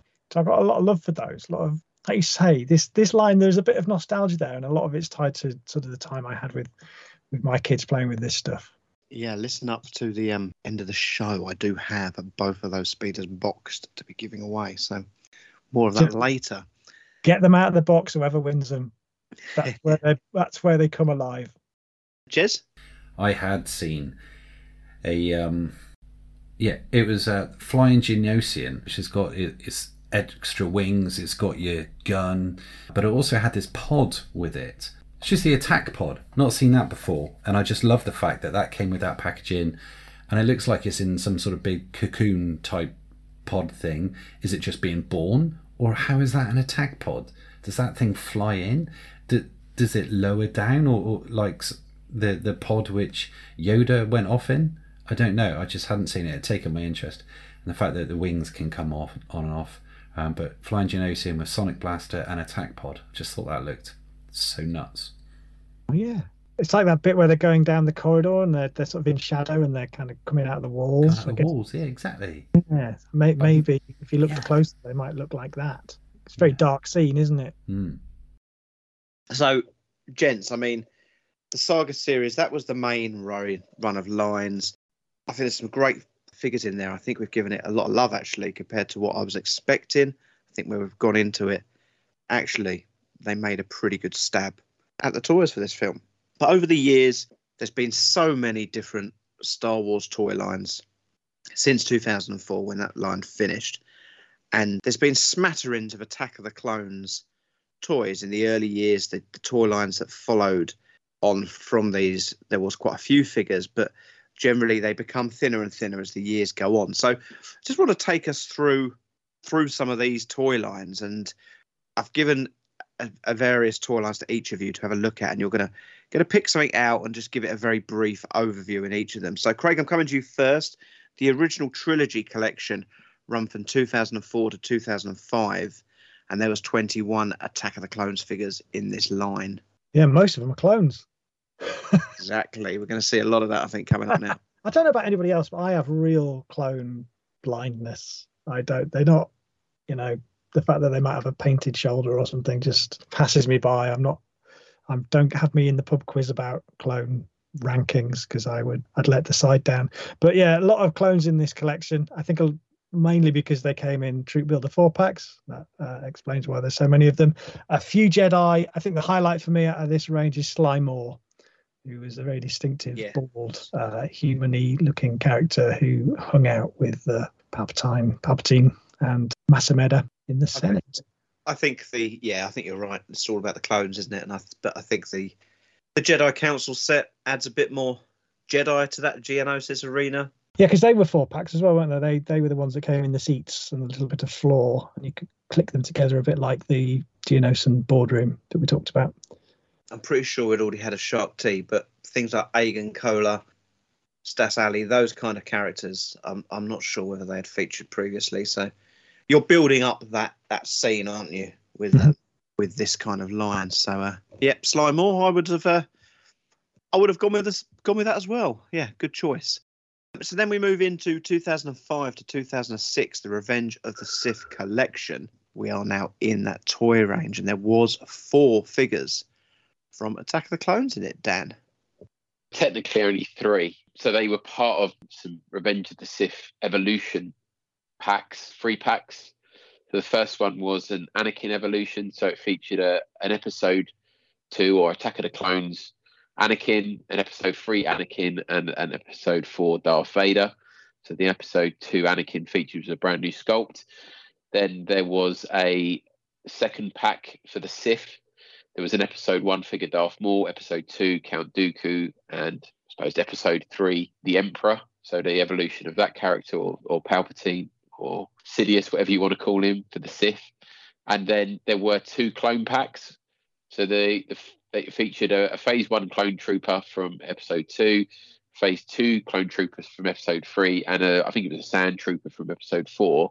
And then there was a running change to the Attack of the Clones clone trooper, and they did they redid the paint job on him because apparently on the original run only the front half of him had weathering, but the back half didn't. So they went and did some more weathering on it and did a running change on the set, so there was only actually three. The good thing about that figure, though, it came with um, two helmets. It came with the, the standard clone trooper helmet and a pilot's helmet, so you could use it in both forms. So if you had a Republic gunship, you could use it as a pilot. I've, I've dropped a couple of the images on there just so you can see the difference between the two paint jobs on the on the figures. Not not hugely different, but it was a change and it's classified as a variant. Yeah, and for me, that's the that that is the standout figure because of the helmet change and swap stuff. I think that's yeah. That's it for there. So moving on then, 2006 to 2007, the Saga collection came in. Quite a nice little run of figures, the Saga collection. Uh, Jez, nine figures from Attack of the Clones this time. Yeah, nice. Nine figures, combination of new ones, based on ones, repack ones, and repaint ones. Whole mixed bag. What would I say here? First one scene, C3PO, the Battle of Geonosis. I just don't like that scene, so it's just not going to get one for me. Poggle the Lesser, brilliant. Really, really love that one. Um, but I think what, for, for me, the Sora Bulq, I like, and the Sun Fac. So Sun Fac is one which I want to focus on. It's a great new figure. Uh, accessories, it's got six, but it, it's just a really great looking figure. So one of the uh, Geonosian baddies some of the accessories are its wings and stuff which clip on, but it's got stands, it's got a stick. It's uh, yeah, it's got a lot going on. So yeah, a whole combination here of, of repaints and repacks, but a couple of new ones. Yeah, the Sora Bulq and Sunfac again. World building there, more characters. I always think the Yoda. I always think it looked quite bulky from this this yeah, line. the Yoda's fine. I mean, it's come back again. It was the Revenge of the Sith reissue. This one has got a slightly different walking stick and, and blue force, as well as this green lightsaber and Jedi robes, and the uh, random sort of holographic lightning. But it's yeah, again, we we've got the same. You, have got a new Padme, you've got a repacked Jango, uh, a trooper based on a similar one, and uh, yeah, a few things coming in, and even the Poggle was a repaint of a, three pack which it had been in previously. Uh, the droid, the R4, had been part of a five pack. So yeah, some stuff which people had seen before, or, but not having been able to buy as a single unit. But yeah, Sunfac Sora Bulq. Great. Yeah, nice. So 2007 to 2008 saw the 30th anniversary collection. Another nice line of figures. Craig, 25 coming out this time. Again, I believe some repacks, but there's a couple of interesting ones in here yeah, a couple of interesting ones. I think the clone trooper with the training uh, training fatigue. He's tired of training. He comes with a load of armor, which is fun. I'm not intimately familiar with that figure, but from what I can see, that looks like a blast. And then the other one is is Padme in her Senator of Naboo sexy fireside scene. And I think we mentioned this on perhaps the prologue show, perhaps the commentary, but she comes with a shawl, which might have been a behind the scenes thing to cover her modesty when she's uh, on the shelves in the toy shop. But yeah, that's the the leather bustier and choker outfit. Is it removable? It is, yes. It's like a little oh, rubber thing. So I've got her on my shelf of the Skywalker family tree. Yeah, the shawl's in a box somewhere. Yeah, I think you've definitely uh, picked the highlights out there. You're, you're all doing well. I, I, agree with all your choices so far. I'm sure uh, Dan will let me down shortly. But 2008 to 2010, Dan, the Legacy Collection, 37 figures, and we're seeing a few different here. Yeah, so the, these are the majority of these came in two packs. So the Geonosian um, Showdown two packs, they were Target exclusives in the States. Generally, you'd get a Jedi and a battle droid or a super battle droid or a droideka packed together.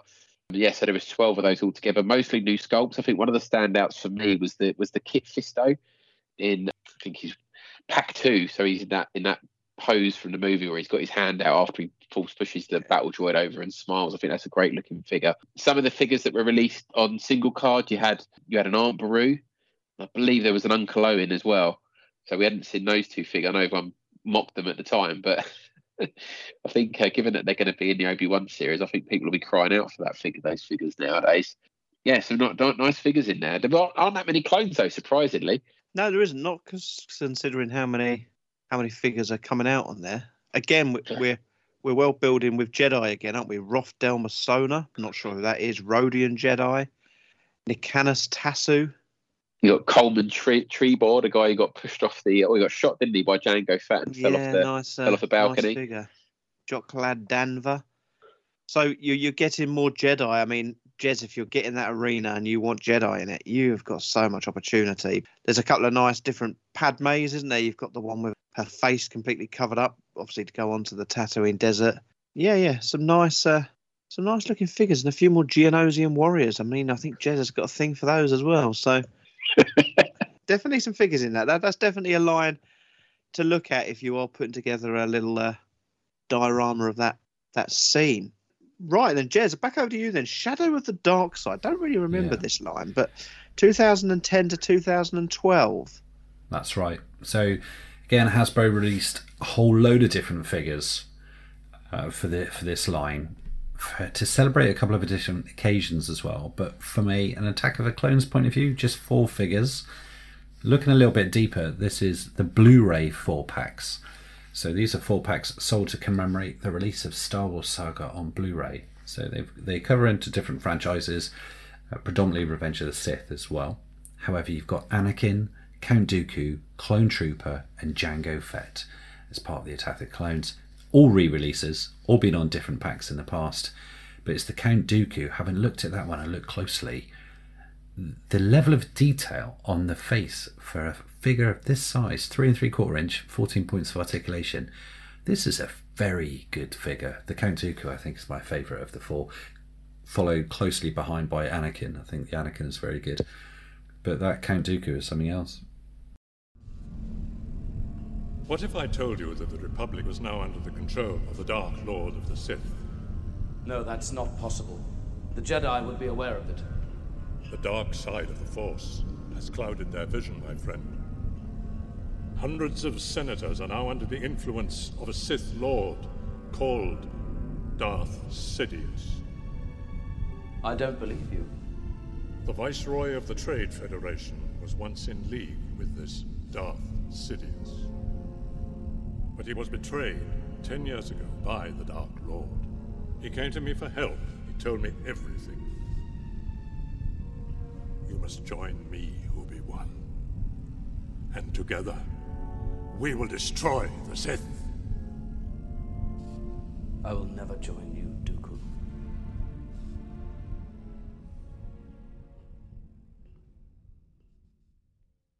Craig, the movie hero series. Seven seven figures, 2012 to 2013. These are the white cars with the curved edge, weren't they, with Maul? Yeah. Yeah, yeah. So, you know, when you get to this point, we're we're moving, you know, we're, we're ten years out from the movie, so you're only getting the key characters. So three battle droids and a clone pilot, Jango, Obi Wan, and super battle droids. Yeah, you don't look at them and think, oh, I'm inspired to go and get get those after what we've seen of these characters previous. Again, I suppose battle droids for world building, a little bit different to each other, but Yeah, one one is listed there as the as a dropship one. Don't know why. That's was hanging off the back of it, I think. Because he was in a two pack together with the clone pilot and the 501st Legion attack dropship vehicle. That's probably it. I'm right. with you. yeah. Yeah. Yeah. I don't just- remember any hanging off the back of a ship. So, 2013, we then saw the Legacy Collection. down three more from Attack of the Clones, and uh, yeah, there is there is a, a standout one here. This is a random set. So this, I remember when this came out, it was Amazon exclusive. I, I remember buying this. It was on sale, and I had these for a while before I moved them on. So there was six figures. They all had, a builder droid feature. So I think they built up a, a character called TC70. It's a bit like C3PO. Uh, but in terms of Attack of the Clones figures, you had a battle droid, You had a you had Sun Fac, one of the Geonosians with his with his big sonic weapon, and you had eh, was it FA four, who was the uh, the pilot of the Solar Sailer Kanduku ship. Brand new, brand new figure, brand new sculpt. Only ever released. I can imagine it was only ever released on this line, but yeah, did have a unique figure released in it.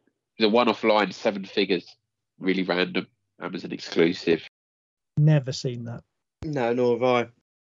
And uh, doesn't do much for me, to be fair. Looking at it, the best I would say Sun Fac is the best figure out of those three. Yeah, yeah, they're uh, they're getting few and far between at this point. But I say that, Jez, the Saga Legends series from 2013 to 2014, 14 figures in this. Yeah, mate. And once again, got another Anakin, got some more troopers. So I've got, and I'm going to gloss over those three troopers, a slightly beefier Jango, some droids, a couple of good, a uh, couple of baddies, and a goodie. But I need to bring everyone's focus, everyone's attention to the new Jedi's. These are lovely with some really decent soft robes, decent accessories, lightsabers.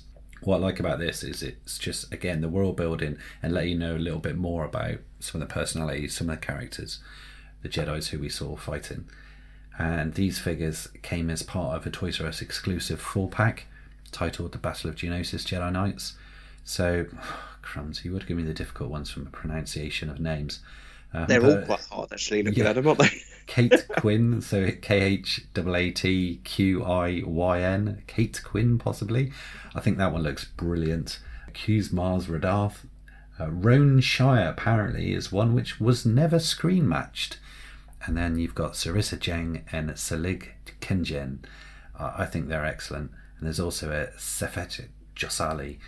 These are great Jedi Knights who, again, for part of your uh, arena battle would be really good. This is, yeah, it's a really good line. I like these.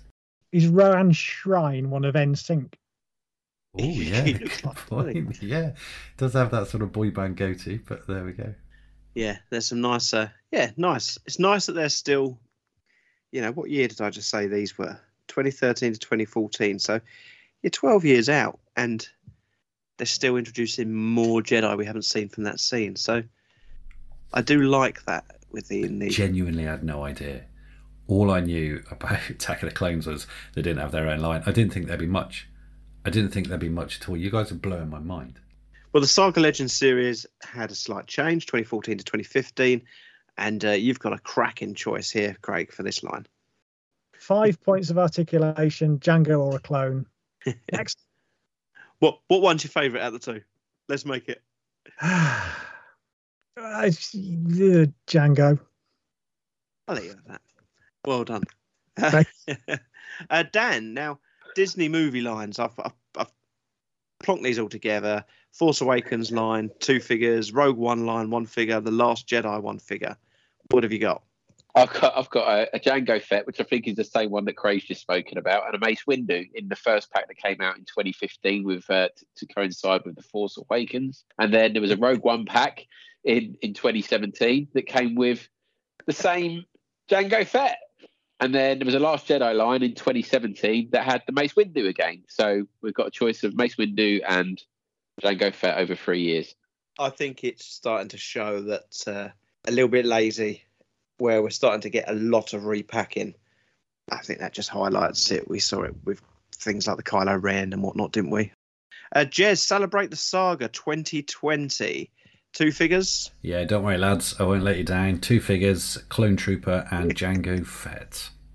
Exactly.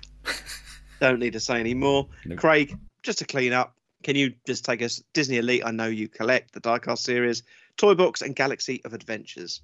Yeah, so Disney Elite released an Anakin Skywalker as part of a a D23 8 pack in 2015. That was one of the big the big sets, big heavy things that were quite hard to come by. And then they released it in the Disney stores, and it, you blink and you missed it.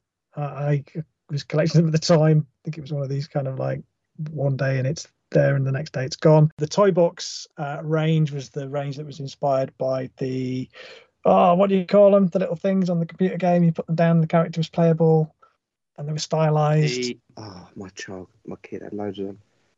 They were like Skylanders. Yeah. Anybody oh, Star Wars fans will know what I'm talking about. But there was a toy box version of Jango, in his little stylized kind of form. And then Galaxy of Adventures is the again one of the uh, ranges aimed at uh, younger kids, and it's only Attack of the Clones by virtue that his lightsaber spin. Yeah, yeah. Well, there we And, uh, go. We've we've we've whizzed through them. You know, there's I think there is some interesting figures in there, especially some of the Jedi selections. Yeah, lots of lots of repacks over the years and little little changes, but very interesting. There is some lines there that we haven't covered, and they're the most up to date lines, and probably in the last decade the most important lines as collecting, and that is the vintage collection, the Black Series, and Hot Toys. So, Dan, the vintage collection been going since 2010, but when I looked it up, only had 23 representations of Attack of the Clones. These tend to be nice sculpts and stuff. What what what have we got there?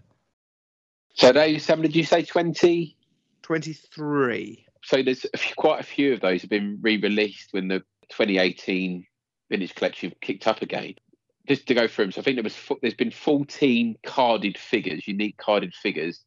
So you've got the Anakin peasant, we've got a Barriss Offee, we've got a clone trooper, clone trooper lieutenant, you've got Fi'ik Shirik, who I think is a Nikto, uh, Jango Fett, Jocasta Nu, Kit Fisto, Mace Windu, Obi Wan, Padme um, in peasant disguise, Senate Guard, Super Battle Droid, and Zam Wesell. So I think that's 14 figures that have all been released on cards. Um, in terms of the re-releases, we saw the Anakin peasant re-released. We've seen the Clone Trooper re-released, Mace Windu, and Obi Wan. So there's been four Attack of the Clones figures since 2018 when the when it kicked up again. And the three other figures, I think gets us up to the 23 or there or thereabouts, are three figures that were released with the Republic gunship when they did the vintage collection version of that back in 2010, summertime around there.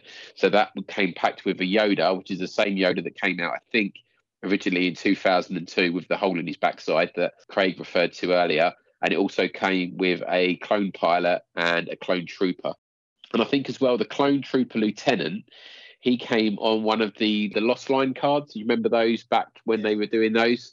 So one of that, that one of the clone troopers got two releases on that. So I think you're not far off. I think there's a pipeline reveal as well for an Anakin Skywalker that's going to be coming out sometime in the next 12 months. There's a good range of figures on there. It'd be good to see some more now. We're we're we're kind of there's some love for the prequels going round, and who knows, maybe we will.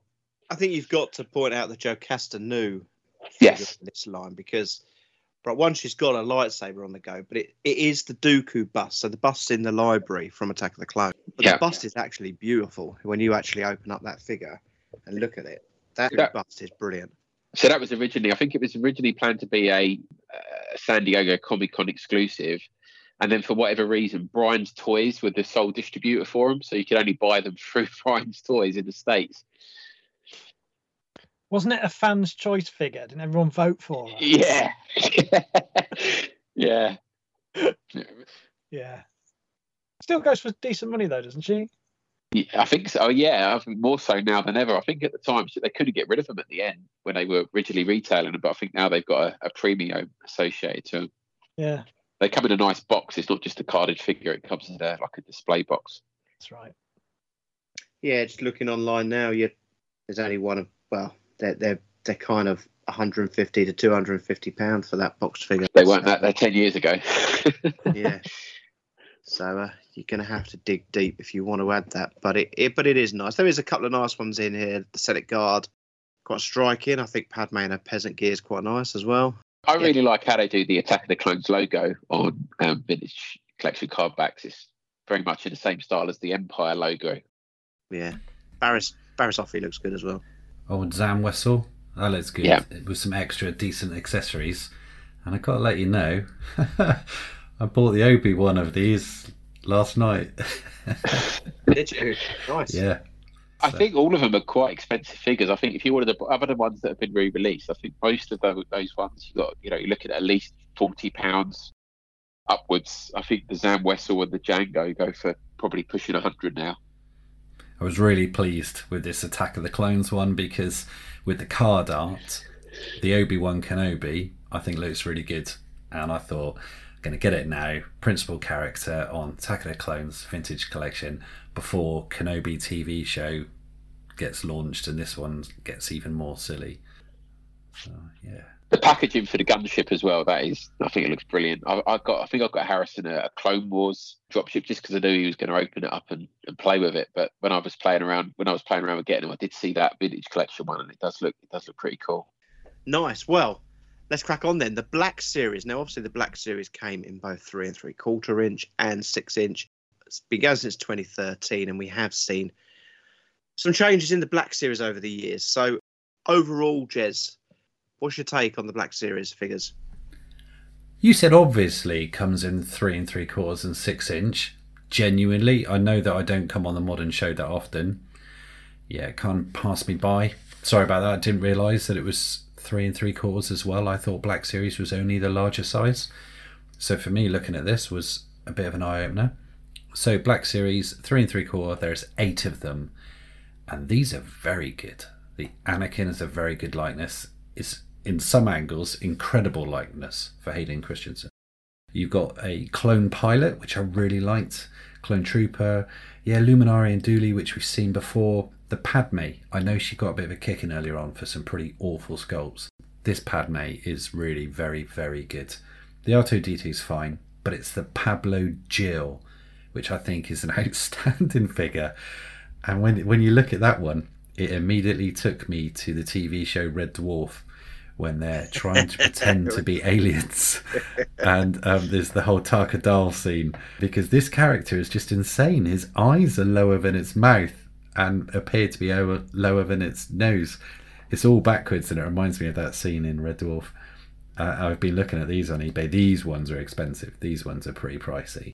It's it's taller and it's wider. It's got really long, gangly arms. It's a really bizarre creature but I'm really impressed, lads, with that Black Series, the eight of them. Yeah, I've got I've got two of them for sale tonight. You? Yeah, yeah, I've got the Padme and the Clone Pilot. Oh right, yeah, that, uh, that the Clone Pilot looks great, and the Padme itself, I think that's a good sculpt. I think they've done a good job there.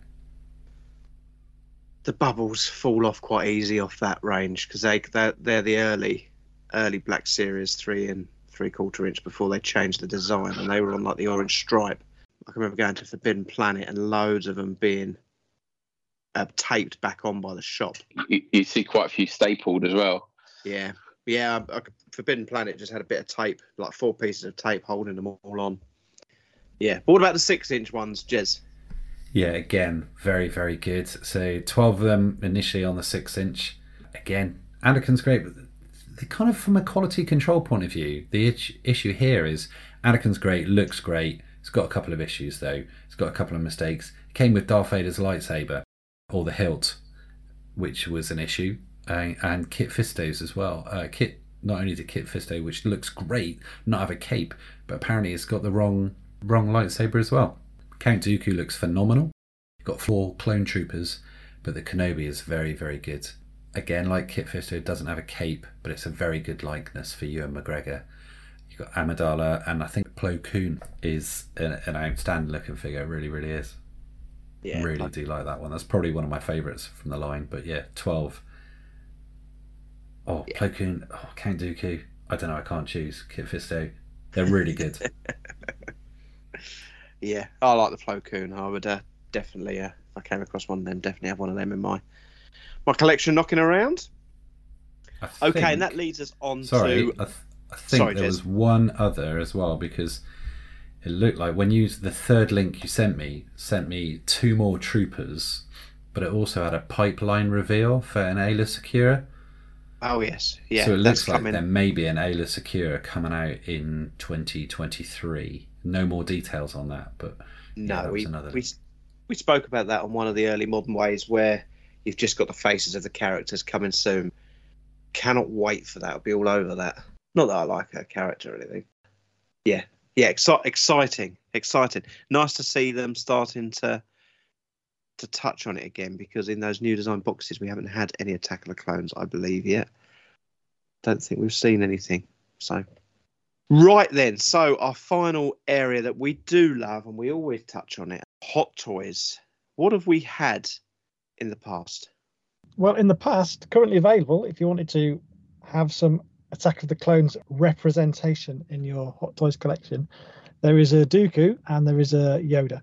So a pairing, and they are holding their value. They're going for around 300 quid, I think, on eBay.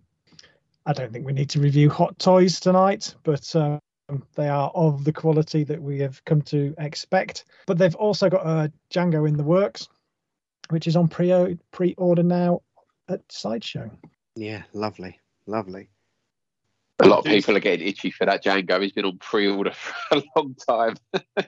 Every time I see comments about new figures coming out, when you read the comment, you read these people saying, "Yeah, but where's Jango? Where's Jango?" So a lot of people Yeah, I are was- hungry for that one. There's pictures of him at various toy shows and things that, that date back quite a while, but the, the you know we know that, that they can do his face. Yeah. Maybe they've been tinkering with it. I mean, I've got the Dooku, and I, I've seen there's comes with some amazing accessories, but I've seen so many Dooku and Yoda setups. They do look good when they're set battling. Especially some people have got like the Yoda, you know, kind of flying through the air at him. They've positioned him like that, and they they look they look amazing. Christopher, I mean, my Dooku, I, I love it. The face sculpt is incredible. Hot Toys do smash it. I mean, I think there's been a couple knocking around on Sideshow for about three, four years, like the Padme, but nothing's ever materialised with it as of yet.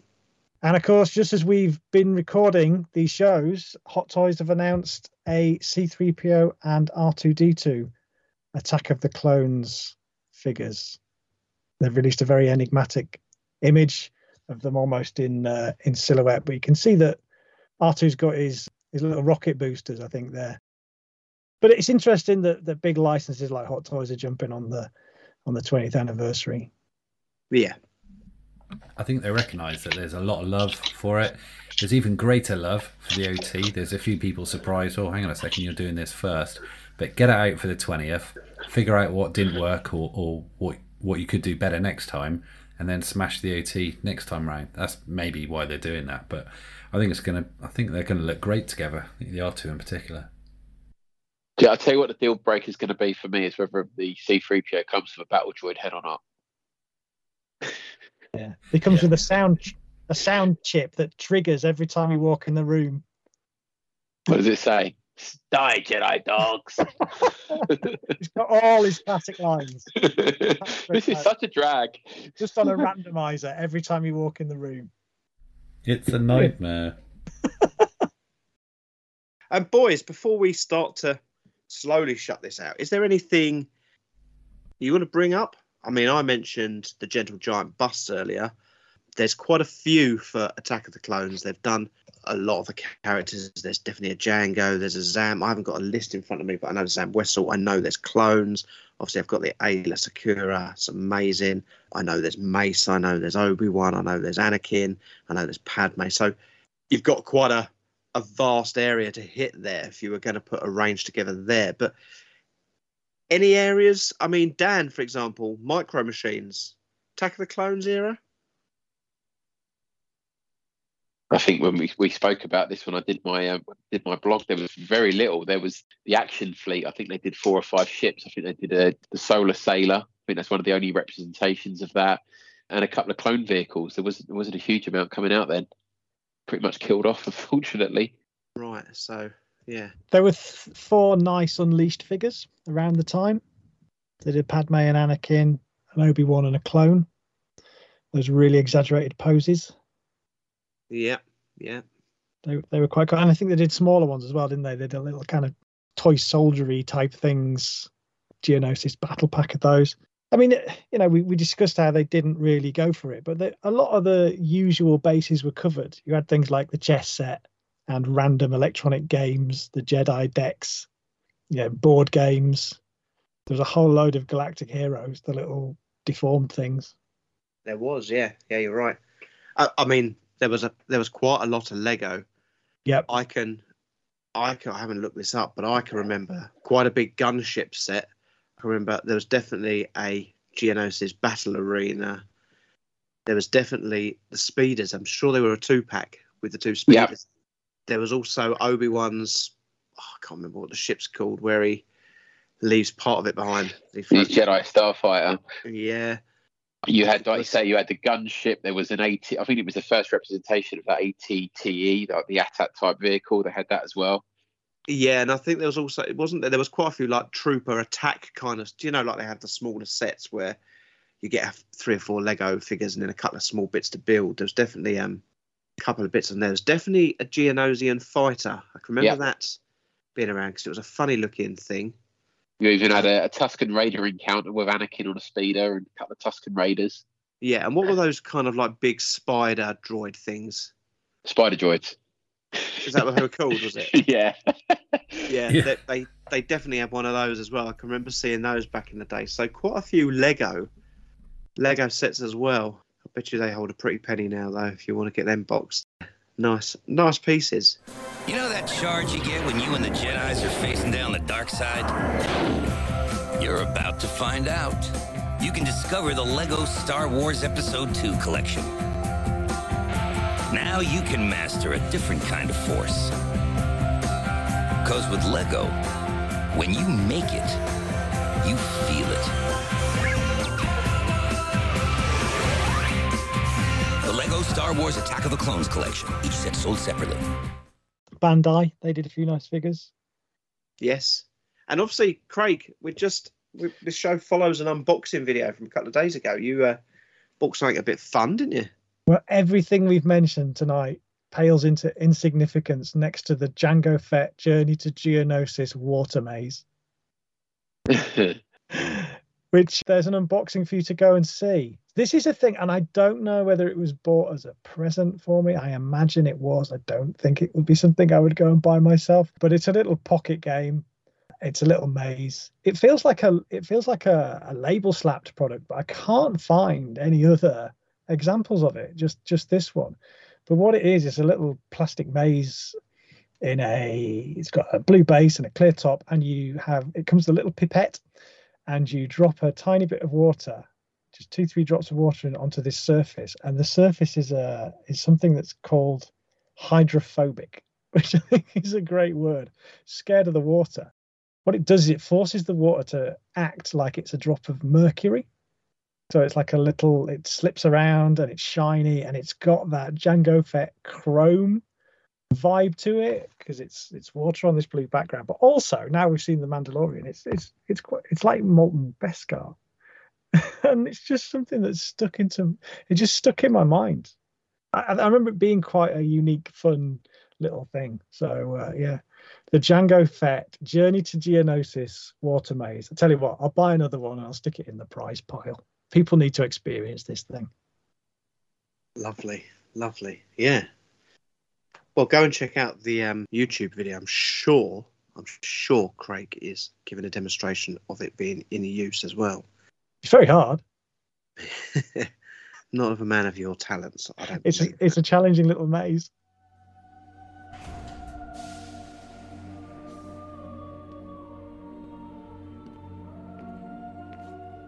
The Force is with us, Master Sidious. Welcome home, Lord Tyrannus.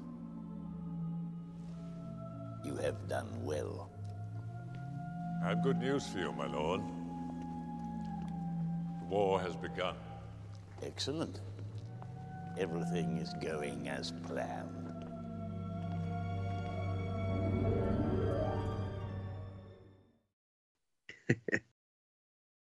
Okay, there you go. Toy lines done. I'm sure there's more stuff, and uh, maybe head over to We Are Generation Skywalker and join the chat 'cause we will put up a general chit chat about the best and the worst of the toys that we've seen over the years since uh, since it came out. Gents, with everything you've seen here this evening, everything we've discussed and everything we've looked at, if you were going to, I know that you might say, "Oh, I, I haven't got the room on that." Room not an issue. I mean, what display or diorama would you set up in your collection to represent Attack of the Clones? If you, after everything we've spoke about this month, I mean, I think we've only got like maybe one or two shows left this month coming after this. What part of the movie would you celebrate, and and how would you go about celebrating it using what we've seen? Let's start with Jez. Remember when we did this before? Remember Strikes Back, and you came out with um, something from Endor. Yeah. I would say the obvious one, the Geonosian battle. There, there are there others which I think would look great, but the Geonosian battle, I, th- I think, yeah, add in a war room bits. It's, it's such a great playset, and you could have stuff hanging from the ceiling, couldn't you? You know, like over my Ewok village, I've got the glider hanging down from a bit of fishing line. Again, you might need some slightly reinforced fishing line for some of those larger drop ships, but I think it'll look brilliant. Yeah, could end up hitting my head with that, but when I come around your house, being so tall. Yeah, great idea, Dan. Just to be different, I'll go with the, the Coruscant nightclub. I think there's, you know, some of the characters in there are so obscure, but you could uh, you could really uh, make a good diorama with some of that stuff. Yeah, nice. I think that's where I would probably head as well. Craig. Well, it's been interesting tonight going through the figures like this because it's reminded me that there are at least three Padmes that could probably find a home on my uh, Skywalker timeline. So I might I might add to that. But as we've already mentioned, I think the the diner scene would be great. And as we've been talking, I've been hovering over a WA7 on eBay, contemplating a live purchase. But let's sort this out now. I think you need to call that because I know you love. I love Dexter. Dexter's going to be a figure that I sink into my bar top. Yeah. But you need that droid because you've not. It's not just been this show. You've mentioned that. You mentioned it when we on the commentary. You mentioned it in other areas. So right now, I think you need to click it. Right. Okay, listening. That was me clicking the buy it now. There, well done. no pressure. Yeah. I can say it's for Kimberly for her bar, can't I? She can live with all the other robots. Exactly. I don't think it's going to look out of place in No. your uh, area. So nice. There you go. Interestingly, it's just asked me if I'm a robot. How ironic. A robot wanting a sexy robot friend. Like that. I like that a lot. Well, there you go. Be interested to see if anyone actually follows up and does and does some sort of scene or some sort of shelf. I think I think there's a very high likely that Jez might do something with a massive Geonosis battle arena. Can't wait to see that, Jez. Um, Do you know what figure blew my mind the most earlier on? Oppo Rancisis. I hadn't noticed this in Attack of the Clones, but the half snake Jedi. He's great. So he's available. I, I had given an honorary mention to him earlier on in my notes, but he was available on a triple pack with Mace and uh, Even Piell. And um, yeah, again, one of the 30 things which are currently in my eBay watch list. what I'm have you done to me, Skinner? that is that that three pack's really making me laugh. That is Jez. T- forget Mace on the left there. The other two are you and Craig in about ten years recording a podcast. So one of us looks like a character out of Harry Potter, and the other one has this. It's half snake. Brilliant. I think it's pretty obvious who's who with the facial hair and the uh, bald head. But Oppo Rancisis is like, it's like Maharishi, isn't he? He's got like all the grey hair piled in his head, and it's almost like his his tentacles, sort of like him sat cross-legged on the poof. Yeah, brilliant. do you know what? That's quite a cool figure, isn't it? It's great. It really Yeah. is. I like that you can wrap his his snake body round the chair. Yeah. Yeah, I like that. And I was wrong. It was that one which was slightly more expensive. The Pablo Gil uh, one, which is the upside down red dwarf face person on the Saga card, thirty two ninety nine plus PMP. Oh dear, I'm going to get in so much trouble. well, I uh, I'm I'm enjoying it. I'm enjoying the uh, the randomness of everything. Well, if you haven't been following our social media, of course, Craig has been doing his uh, Jocasta Nu. Did you? I've I've cracked it over the course of the month, what it is and what it means. But uh, they've, they've been they've been great fun over the course of the month. If you want to go and check out our social media, head over to Facebook, Instagram, or Twitter. Just search for Generation Skywalker. Of course, while you're on Facebook, go and check out We Are Generation Skywalker, where we try to start discussions on things we're talking about. If you want to start a discussion, it's an open forum there for talking about anything Star Wars. We love to celebrate every single aspect of it. And um, yeah, check out all our shows. We've we've been action packed this month. This is show number eight going out of, uh, I think there's 10 shows. So, of course, check out all the podcasts. Anywhere you get your podcasts, you will find Generation Skywalker. Uh, head over to YouTube. Lots of them have been enhanced. There's been a couple of unboxings. Uh, there's been a Skywalker blast with trailers. So lots to check out over on YouTube. Again, just search for Generation Skywalker. And um, if you don't remember any of this, just head over to www.generationskywalker.com where you can see um, links to everything. There's links to the social media, plus there is blog posts over there, not about Attack of the Clones, but there is about many other different aspects of toys or the movies, whatever you're um you're thinking. Whenever one of us needs to get something off our mind, we write it in there. Normally Craig. But hey.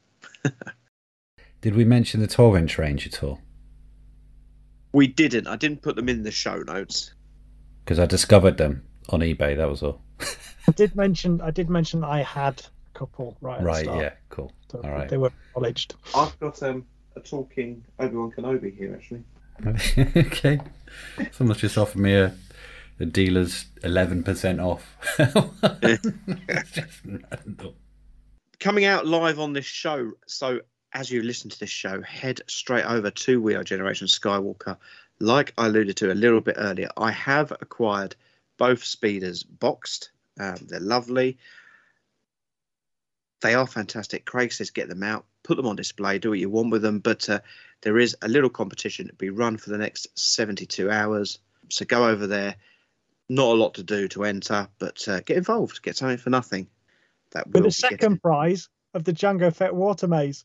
the water maze as well. So we'll yeah, we'll pick two winners for that then, Craig. Okay, we'll give the speeders to someone and the water maze. So I mean, if there's only a few people on there, you've got uh, two chances to take something.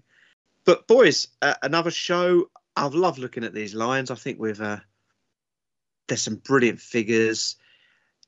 It's one of these shows you leave with ideas going around your head, isn't it? It's the kind of thing I'll go and buy a load of toys of, end up in a box and sell them in about two years' time. yeah, but it is for this show and for this Attack of the Clones toy show. Goodbye from Craig. Cheerio. Goodbye from Daniel. This party's over. It's goodbye from Jez. See you next time.